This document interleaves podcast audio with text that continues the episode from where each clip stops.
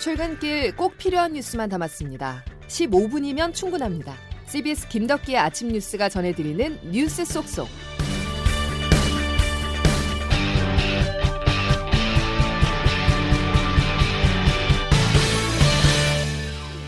여러분 안녕하십니까. 11월 16일 김덕기 아침 뉴스입니다.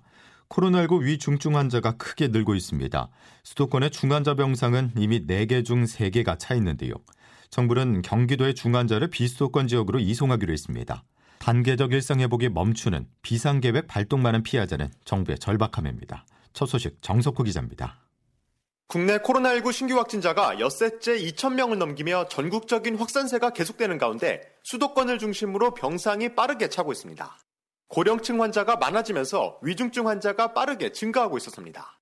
지난 한 주간 하루 평균 위중증 환자 수는 400명대 중반으로 일주일 전보다 100명 가까이 많습니다. 중앙사고수습본부 손영래 사회전략 반장입니다. 예방접종 효과가 떨어지는 일부 고령층들과 그리고 요양병원 요양시설들의 취약시설들 그리고 미접종자들을 중심으로 한 고령층 감염이 증가하면서 위중증 환자가 증가하고 있습니다. 이 때문에 수도권을 중심으로 중환자 병상이 빠르게 차 수도권 병상 가동률은 76%까지 올랐습니다. 특히 서울과 인천은 78%의 병상이 차 80%의 턱 밑까지 온 상황입니다. 앞서 정부는 위드 코로나를 잠시 중단하는 비상계획의 발동 기준 중 하나로 중환자 병상이 75% 이상 찼을 때로 제시했는데 수도권이 이에 해당하는 상황입니다. 정부는 특정 지역의 비상계획을 발동하지는 않겠다며 구체적인 비상계획 내용과 발동 기준 등을 조만간 발표하겠다고 밝혔습니다. 이와 함께 위드 코로나 단계 이행에 참고할 방역 위험도 평가 기준을 검토해 모레 발표할 계획입니다. CBS 뉴스 정석호입니다. 위중증 환자 중 80%가 60대 이상 고령층입니다. 고령층 대부분이 백신 접종을 완료했기 때문에 백신 효과가 떨어졌다고 볼 수 있는데요.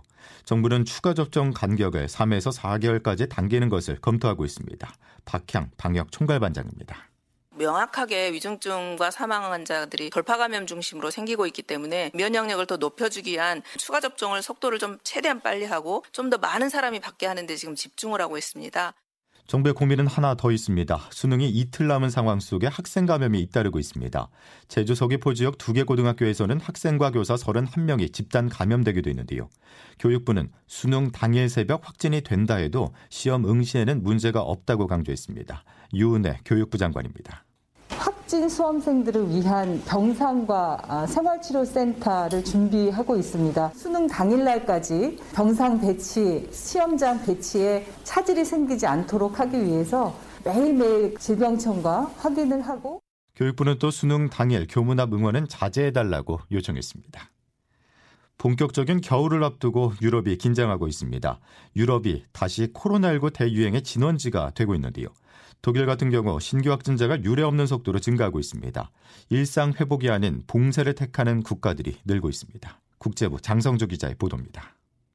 지난 일주일 동안 전 세계 코로나19 확진자는 약 330만 명, 이 가운데 절반이 넘는 190만 명이 유럽에서 발생했습니다.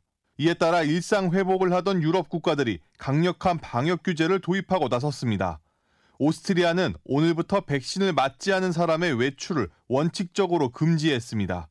출근이나 생필품을 사기 위한 외출만 가능한데 이를 어길 경우 1,450유로 약 200만 원의 벌금이 부과됩니다. EU 국가인 독일의 일부 주에서는 봉쇄령이나 휴교 등 엄격한 조치를 촉구하고 나섰습니다. 이번 주 새로운 방역 대책을 논의하기 위한 회의가 열릴 예정인데 대중교통 이용 시 백신 접종 증명서를 제출하는 백신 패스 제도 도입을 검토하고 있습니다. 현재 추가 접종 대상이 50대 이상인 영국은 40대로 확대하고 16에서 17세에 2차 접종을 시작합니다.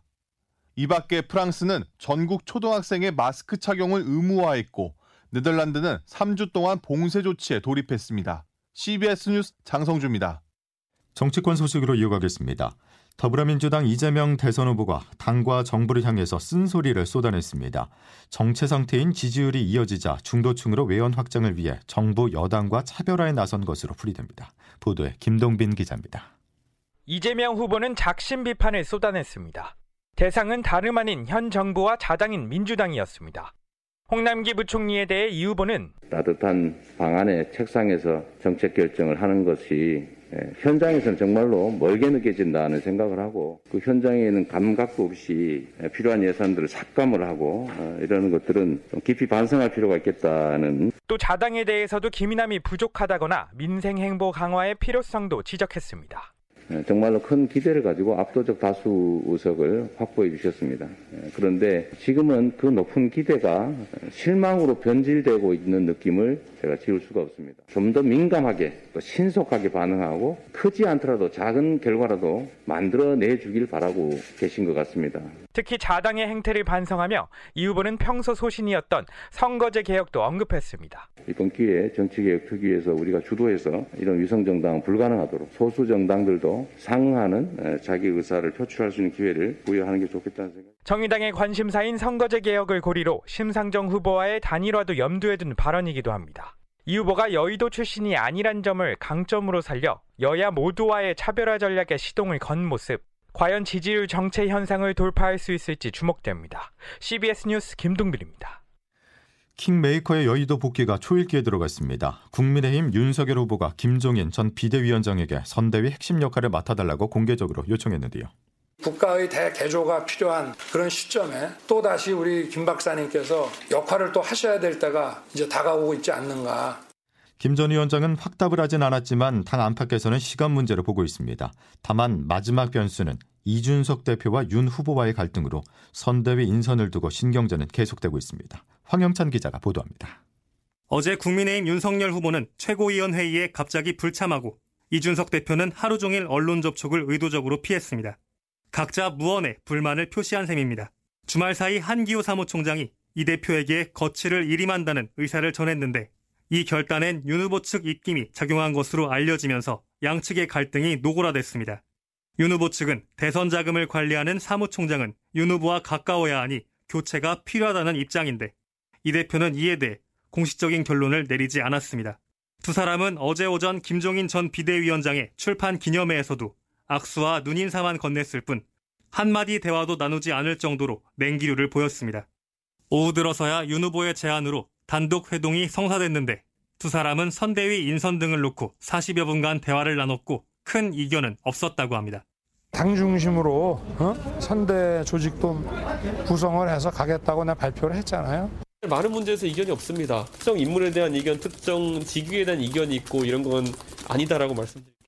이준석 대표는 다만 후보 주변에서 이를 엉뚱한 방향으로 몰고 가지 말라며 경고했고 당 내에서도 다른 인사를 배제한 직접 소통을 통해 갈등을 최소화해야 한다는 지적이 나오고 있습니다. CBS 뉴스 허영찬입니다. 다음 소식입니다. 요소수 부족 사태는 현재 진행형입니다. 정부가 거점 주유소 100곳에 우선적으로 요소수를 지원하고는 있지만 공급량이 턱없이 부족해 화물차들은 여전히 애를 먹고 있습니다. 정성욱 기자가 현장에 나가봤습니다.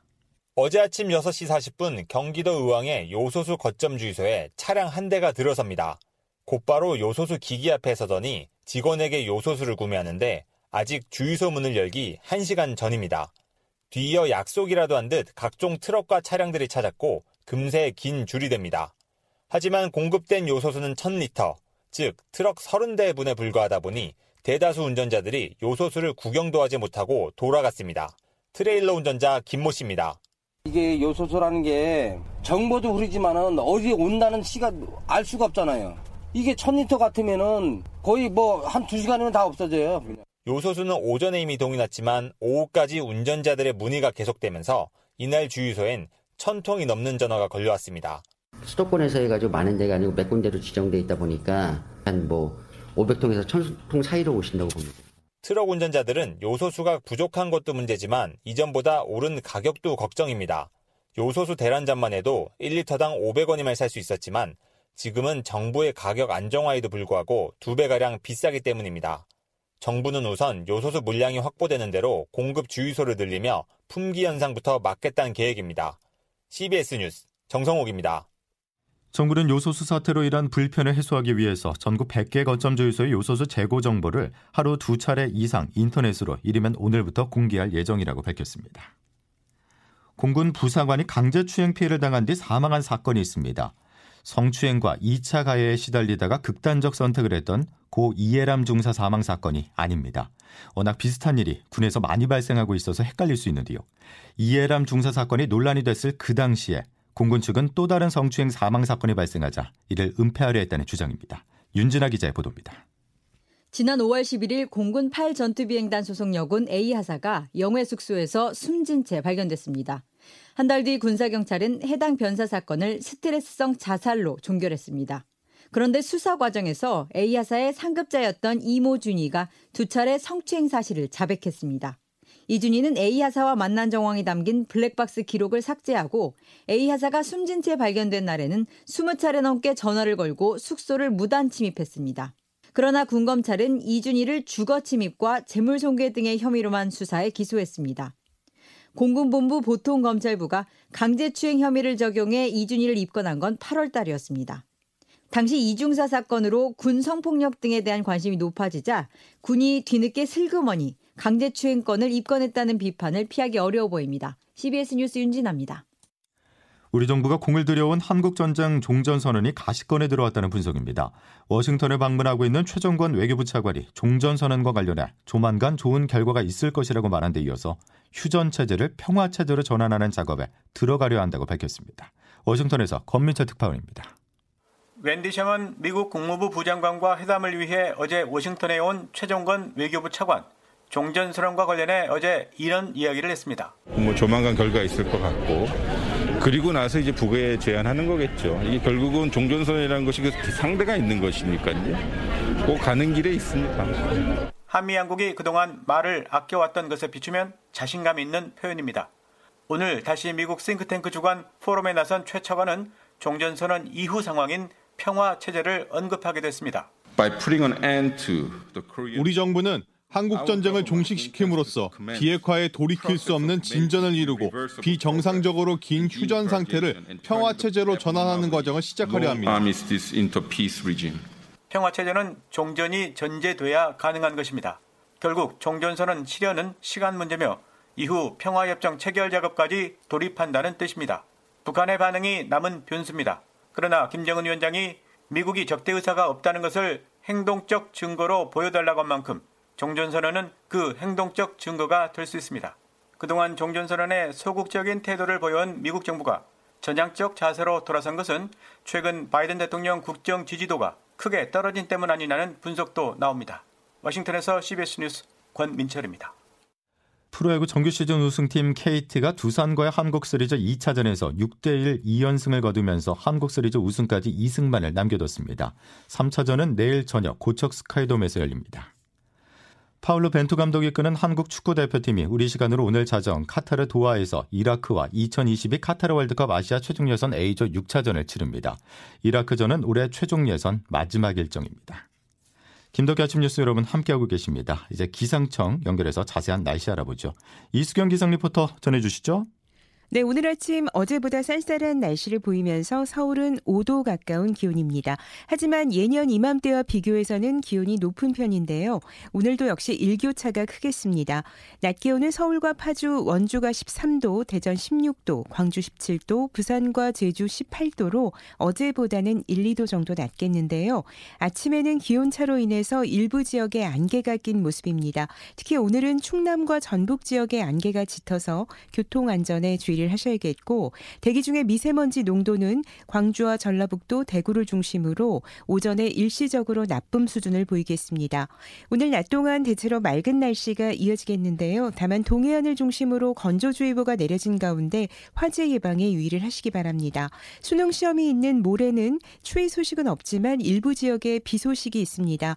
모레 새벽에 서해안부터 비가 시작돼 낮에는 그 밖에 수도권과 강원, 영서, 충청 북부 내륙으로 비가 확대될 것으로 보이고요. 모레 오후에 비가 그칠 것으로 예상됩니다. 날씨였습니다. 독감 의심 환자가 2주 만에 2배로 증가했다는 소식입니다. 올겨울 독감과 코로나19가 동시에 유행하는 이른바 트윈뎀의 가능성이 높아지고 있는데요. 어르신들은 꼭 독감 예방주사도 맞으셔야 되겠습니다. 자, 화요일 김덕기 아침 뉴스는 여기까지입니다. 내일 다시 뵙겠습니다. 고맙습니다.